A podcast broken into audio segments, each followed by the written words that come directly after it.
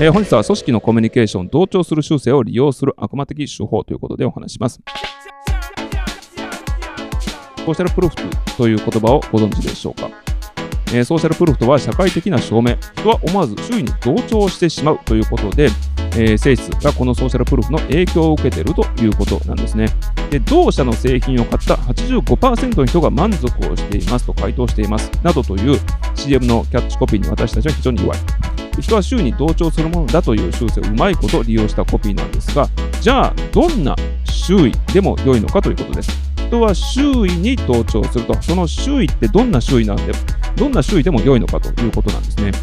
ノア・ゴールドスタイン教授の実験。ホテルのタオルを再利用する人をどのくらい増やすことができるのかコピーで実験をしてみた。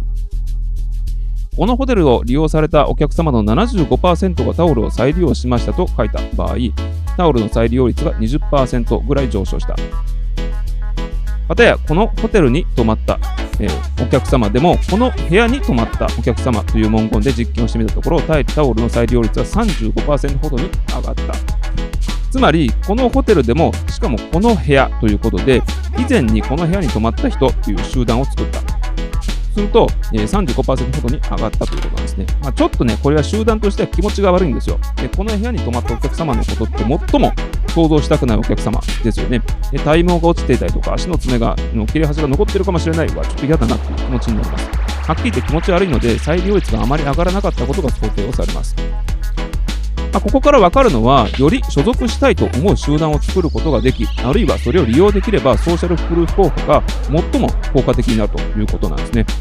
例えばそういう考え方をしたときに SDGs 的な観点を盛り込むと良いのかもしれません。例えば温室効果ガス何パーセントを削減という社会的な課題に当社も取り組むときに全員でやると我々としても何パーセントを目指すことができる。でこの下に従って私たちはすでにこれを行いました。あなたが協力していただけるならば〇〇をしてください。その結果として〇パーセントが達成できます。などという、えー、取り組みはいいのかもしれません。本日は以上です。